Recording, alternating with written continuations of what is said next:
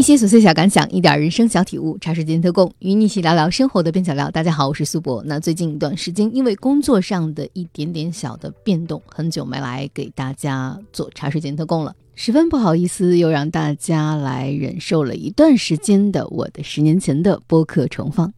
恰逢年终岁尾，再结合最近一些社会热点事件的热门词汇，好像在总结二零二三年的时候，大家都绕不开“职场”两个字。从年初最火热的究竟是上班还是上香，到年终的无论是新闻女王的热播，还是最近新东方的事件，好像“职场”这两个字还是把大家紧紧的从年头估到了年尾。我也不能免俗，今天就想和大家来一起聊一聊新闻女王以及 TVB 那些年我们难忘的职场女性。那首先，如果你让我给《新闻女王》这部电视剧评分的话，在我心中可能分数不会太高，也大约在六分到七分左右吧。相信最近一段时间，已经有很多播客或者是很多自媒体已经翻来覆去的说过了《新闻女王》的好与不好。那作为一个在传媒行业也忝列其中待了二十年的我来说，第一个问题就是《新闻女王》是否？非常真实的呈现了媒体行业的某种生态，我个人在这里是打一个问号的。首先，抛开香港地区的传媒业究竟如何的采集、收集和报道新闻事件的这个流程，抛开不说，那单单就它所呈现的这种人与人之间激烈的竞争状态，甚至上升到斗争状态，是否是我们的职场常态呢？啊，从我个人的体验出发。在当下新媒体或者是大家获知信息渠道如此多的情况下，那么我们对信源的追求，我们对事件真实性的追问，是否像新闻女王呈现的那么的剑拔弩张？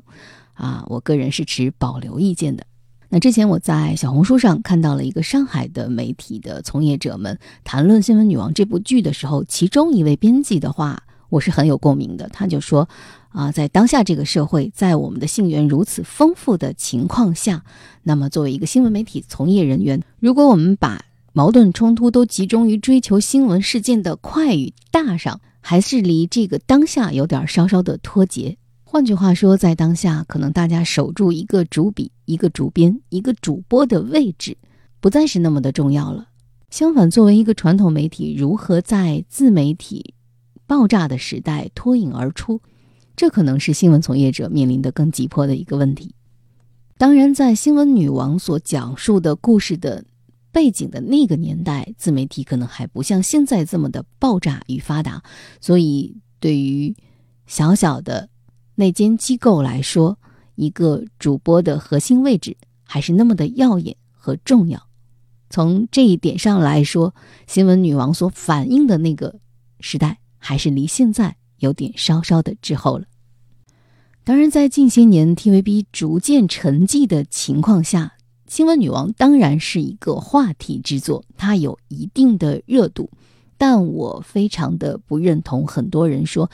这部剧重返了所谓的 TVB 味道，也就是说，很多人把 TVB 的某种斗争剧视为 TVB 的象征，这一点我是持否定态度的。那有一些持这一种观点的朋友会举出一些现实的佐证来例证，这部剧是呈现 TVB 山头文化的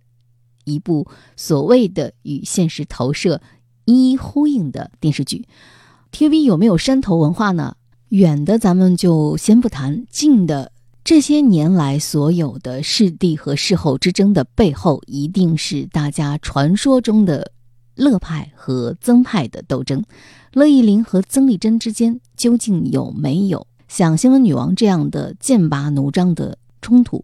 我们外人可能不得而知，但肉眼可见的是，在这种所谓的派系斗争的文化导向下，越来越多的师弟和师后出走。那师弟和师后的出走，跟他受不受捧，或者跟他薪酬多少，或者和他这个所谓的师弟和师后讲的吸引力究竟有多大，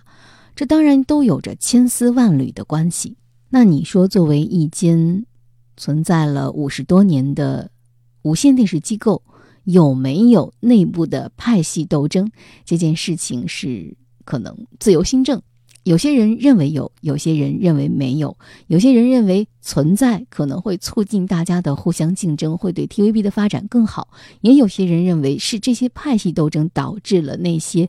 拥有实力、拥有知名度的演员不断的出走，造成了今天 TVB 不断示威的一个最重要的原因。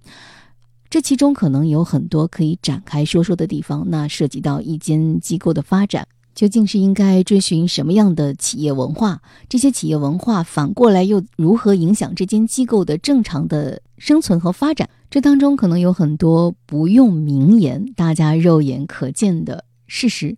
事实胜于雄辩。TVB 的示威究竟是因为派系林立的斗争，还是因为这间机构已经逐渐不适应传媒的发展？啊，这当然是两个问题。这是否可以混为一谈？我想答案还是很难厘清的。那除了传说中的 TVB 的派系斗争，这部剧所反映的啊所谓的斗争文化下的 TVB 剧，究竟是不是一个类型剧？啊，我反而想展开说说。在我的印象中，在上个世纪的九十年代的早期甚至中期，TVB 的电视剧还是以一种合家欢或者是一种比较和谐的氛围存在着的。呃，什么时候开始出现了以这种斗争和冲突为主要矛盾的电视剧呢？我个人倾向于是天地三部曲啊，像《天地男儿》《天地豪情》以及《创世纪》这一系列的家族剧的诞生，以及到了后期发展到一个顶点，我个人认为一个标志性的里程碑的电视剧是《金枝欲孽》。《金枝欲孽》之后的《宫心计》也好。像家族剧当中的珠光宝气也好，他们都把矛盾主要聚焦在了所谓的斗上，你斗我，我斗你。这种斗争的背后挑起的是一种激烈的冲突，也放大了人与人之间的矛盾。但我仍要说，即便是这种以冲突和斗争为主要矛盾的类型剧里，人与人之间的互助也是这些剧发光的一个闪光点。就像我们今天回顾《创世纪》、回顾《金枝欲孽》这样的典型的以你斗死我，我斗死你为主题的电视剧里，也有女性的互助，也有男性的互助，有兄弟的互相扶持，也有姐妹的相互救赎。我觉得这是一个问题的一体两面。所谓的斗争，并不仅仅只是你死我活，在斗争的过程中，有的人幡然醒悟，有的人一错再错。电视剧给人的警醒意义就在于此。当然，在这一类型的电视剧发展到了最后，可能我们今天的电视剧比较浅层的表现斗争的时候，只给你一个爽点，就是在事件的推动之下，究竟是曼姐文慧心更胜一筹，还是佐治更胜一筹？在剧集的一开始，这可能是抓住人们的一个吸引力，大家就想知道，在一个电视台里，究竟是哪一种职场文化能够占上风？是那种。事不关己、高高挂起的飞也，还是佐治这种哄好金主爸爸就可以，还是曼姐这种我有技术、我有能力，但我冷酷无情，或者是像佳言那样，我有绝对的新闻理想，我为了新闻理想而不肯妥协的人能够占上风。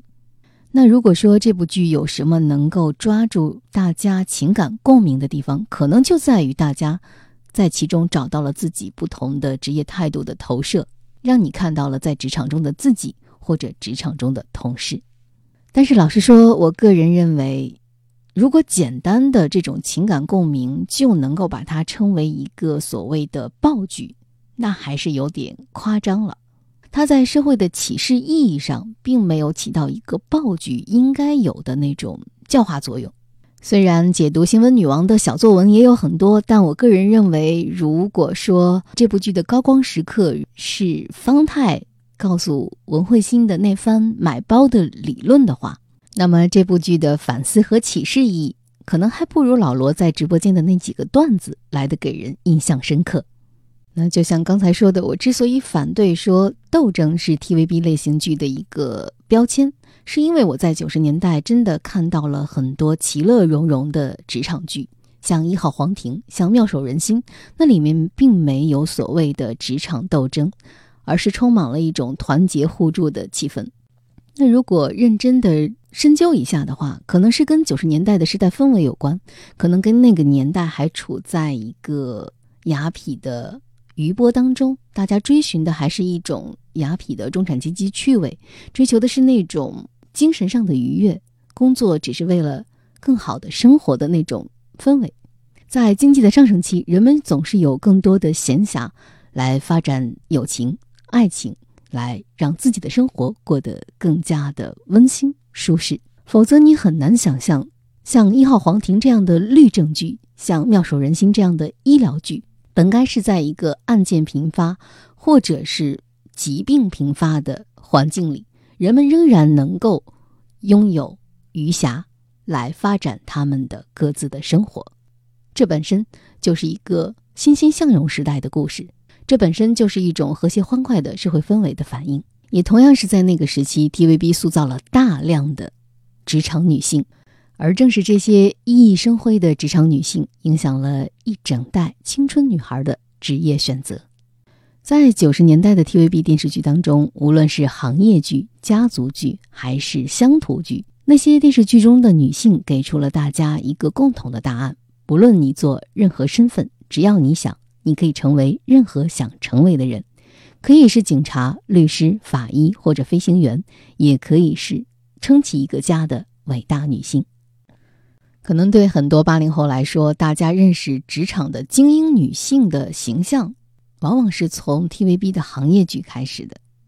那个时候，在 TVB 九十年代的电视剧中，出现了大量的女性的律师。警察、医生或者是公司高管，他们在职场上独当一面，办事干练专业，观念清醒通透。最重要的是自尊自爱，走路带风，眼神有光。比如说《见证实录》当中的冷面法医聂宝言，几乎是很多粉丝心中的职场女性的最佳代言人。她业务能力出色，做事严谨认真，用实力打破了女生不能从事法医等工作的性别歧视。据说当年《见证实录》播出后，国内的医学院的法医专业当中有很多的女生报考，而这当中的大部分女生都是因为受到了这部电视剧的影响。在《驼枪师姐》当中，大家可能也忘不了失婚的娥姐和男人仔的三元，他们共同的特点是沉稳勇敢、英姿飒爽，一步一步靠着自己的努力，通过考核成为香港的配枪女警。侦查案件，保护市民，和普通的男性警察一样，冲在最危险的地方。而这部剧同样也有着时代意义。资料显示，《脱枪师姐》播出的三年后，香港就落实了女警配枪制度，准许女警配枪巡逻。还有《刑事侦缉档案》当中，冲在第一线报道新闻的记者高杰。他常常独自一个人背着相机到处跑，不论面对的是坏人还是尸体，都不畏艰难，坚守初心，只为报道真实的新闻内容。那还有不得不提到《妙手仁心》当中的女医生唐子里，她干练的短发搭配一身白大褂和运动鞋，每天奔波在急诊室中，冷静从容应对各种突发状况。而刚才举例的这些 TVB 剧中塑造的职场女性形象。个个都是自立自信的，都能够在自己的领域闪闪发光，是他们让无数电视机前面的女生们知道，原来专业是一个人最好的背书，拥有专业的人才会闪闪发光。那除了事业上的拼搏，在 TVB 的电视剧当中，职场女生对待感情同样是清醒自知的，像我刚才提到的一号黄婷也好像聂宝言也好像高洁也好。像唐子礼也好，他们面对种种感情上的挫折与困惑，或者是痛苦，可能会崩溃大哭，但也很快能够重新振作。他们期待爱情，向往婚姻，但他们同时更知道应该更好的先爱自己。爱情并不是生活的全部。当然，在那个时候的电视剧还不会把女性塑造成专攻事业、沉闷刻板的所谓的大女主形象。如果整天只会把自立自强放在嘴上，那这个人可能就是一个切断一切爱恨情仇的工作机器，而不是一个富有魅力的女性。正是生活中一个个普普通通的女性角色，通过她们自己的努力，认清内心，重新衡量自己的工作、生活与爱情，才会显得她们那么的真实，又那么的充满魅力。老实说，即便今天已经离二零二四年的门槛只有一步之遥，但是做一个不被外界声音影响，也不去讨好所谓的主流价值观，坚定自己的想法，自由的做出遵从内心选择的女性，仍然并不是一件容易的事。可以说，在三十年前，彼此欣赏还是 TVB 女性收获爱情的敲门砖。男女主会因为在工作上三观的契合而产生情愫，双方之间是旗鼓相当，势均力敌，彼此成就的。就像我们刚才提到的《见证实录》中的女法医和男警察，《妙手仁心》中的医生情侣和《一号皇庭》当中的律师夫妇等，反而在《新闻女王》当中有着典型的上下级关系的爱情关系的存在。我个人是觉得，在《新闻女王》这部电视剧当中塑造的爱情关系里，实际上比三十年前来说是有一种退步。当年的那些职场剧让人们明白，当你专注于自己做自己热爱的事情时，真的是会发光的，也会吸引到那个真正欣赏你的爱人。那反而在《新闻女王》当中，如果你仔细的去回想一下佐治的几段恋情的话，我觉得那不是建立在彼此真正欣赏的基础上的，甚至为了让家言黑化，或者是让家言有一个反差，在他和律师的情感关系的塑造的过程中，也人为的设置了一些阻碍。从我自己的角度来说，我认为在《新闻女王》当中塑造的几对情感关系都是非常非常失败的，可以堪称是反面教材。以下是九十年代的一些 TVB 电视剧当中所塑造的爱情观，可以强行拉小薇来听一听课。比如说，女人首先你是你自己，其次才是某人的谁。爱人，但绝不依附于人，在爱情中也同样保持自我，而自我是靠工作和生活赋予的，经济独立才能实现真正的自由选择的人生。在新闻女王当中，小薇这个人物的塑造，无论是在工作上被文慧心 PUA，还是在爱情上被佐治 PUA，本质上她都是一个没有成长出自我的那么一个不够独立的女性。不必装蠢，做女人不应该甘心去做花樽，这是《驼枪师姐》的主题曲的其中一句歌词。那在港剧里，职场其实是女性的主场，他们有梦想、有责任、有自我、有主见、有力量。绝不去装傻做傻白甜，成为依附于他人的菟丝花，不接受女生只要找个好人家嫁了就行的这种思想。反观《新闻女王》当中，可能那句著名的台词就是“你找个男人嫁了吧”。当然，在今天的港剧当中，仍然把这句话视为一句对别人嬉讽刺的话语。这说明 TVB 还有救，还没有一退到底。一个地方的超前与滞后，往往是在事后看来更让人唏嘘。好莱坞在二零零一年才有了法庭上的金发尤物，TVB 早在一九九二年就打造了一个律政俏佳人的宇宙——一号皇庭系列。第一季有郑秀文，第二季有王菲，TVB 的职场剧传奇从此开始。邓特希在这部深夜剧里绘声绘色地描画了律师的潇洒生活，庭上义正言辞的唇枪舌战，私下感情生活。也都荒唐不羁。这个剧的场景非常的简单，几乎就是法庭和酒吧的两点一线。当时的编剧做过功课，律师们下班都爱去兰桂坊，这误导了很多非香港地区的观众朋友，以为这就是香港人的生活。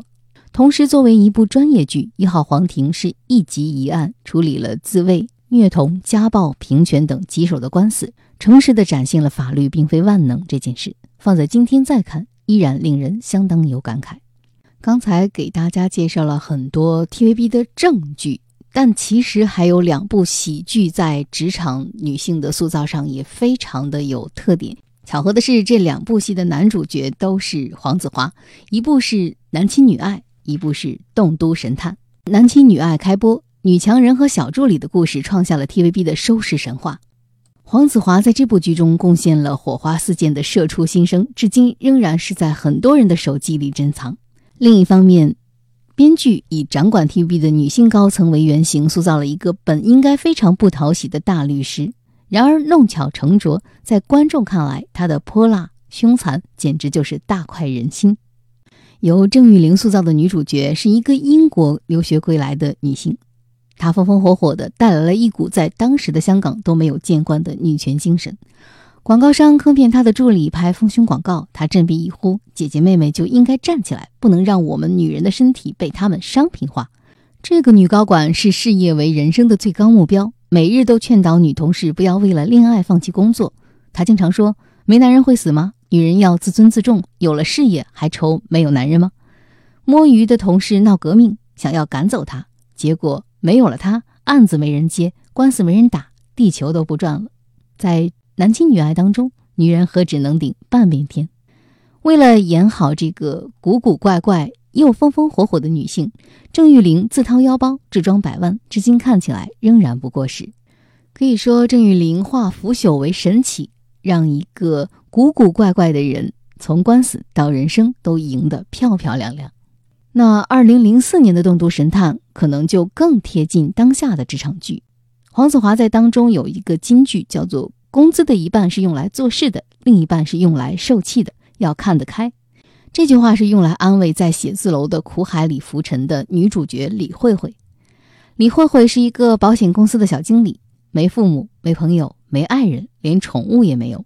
上司压榨，同事排挤，下属不服。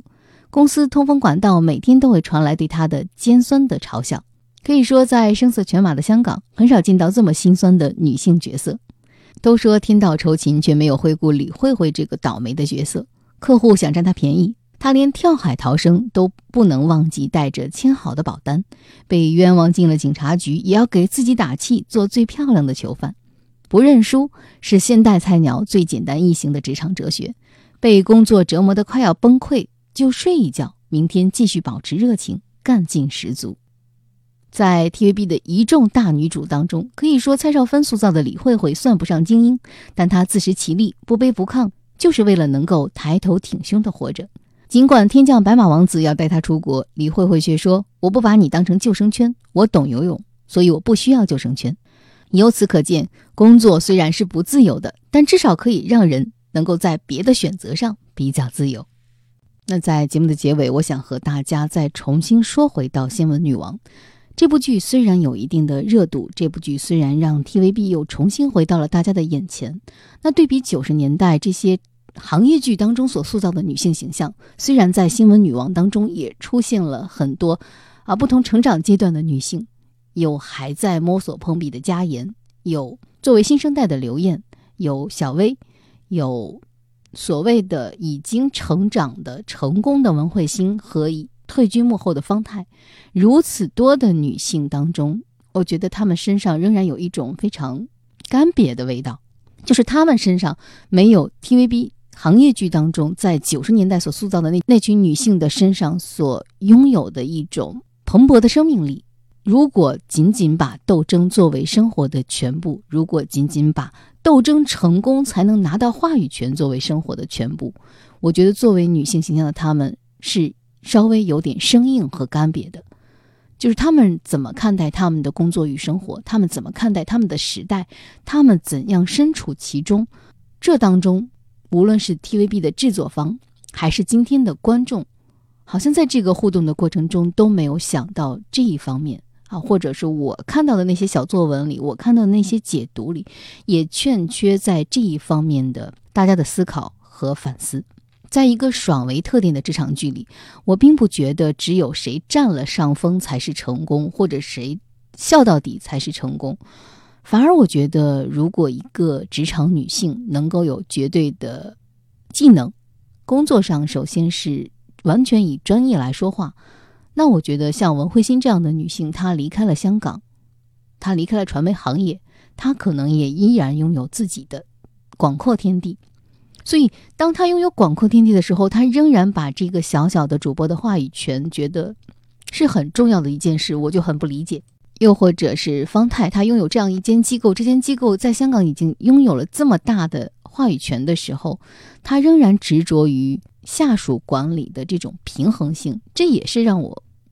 不太理解的一点。就是今天我们的时代变化如此之快，我们对职业要求的发展是如此的多元。很多人在自媒体行业里，很多人可能终生不上班，也活得很精彩。那么，这部执着于内斗、执着于以斗争来讲述整个故事的电视剧，为什么还能引起大家的共鸣？难道仅仅只是因为爽点吗？嗯，对于这一点，我希望大家能够在深入的思考一下，或许大家就能够找到自己在自己的职场生活中没有发现的真相。多点思考和反思总不是坏事。那茶水间特供，与你一起对抗生活的枯燥与无聊。我是苏博，咱们下期见。不必装蠢，做女人不应甘心去作霸俊，把握青春，齐踢走保守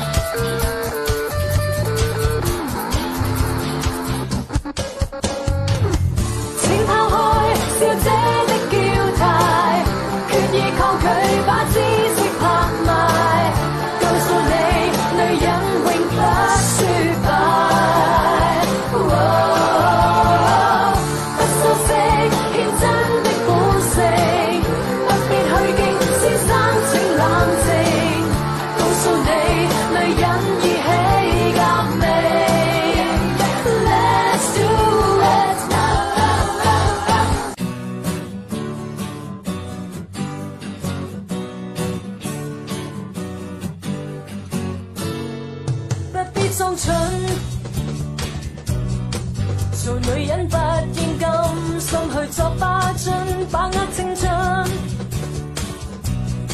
齐踢走保守理论。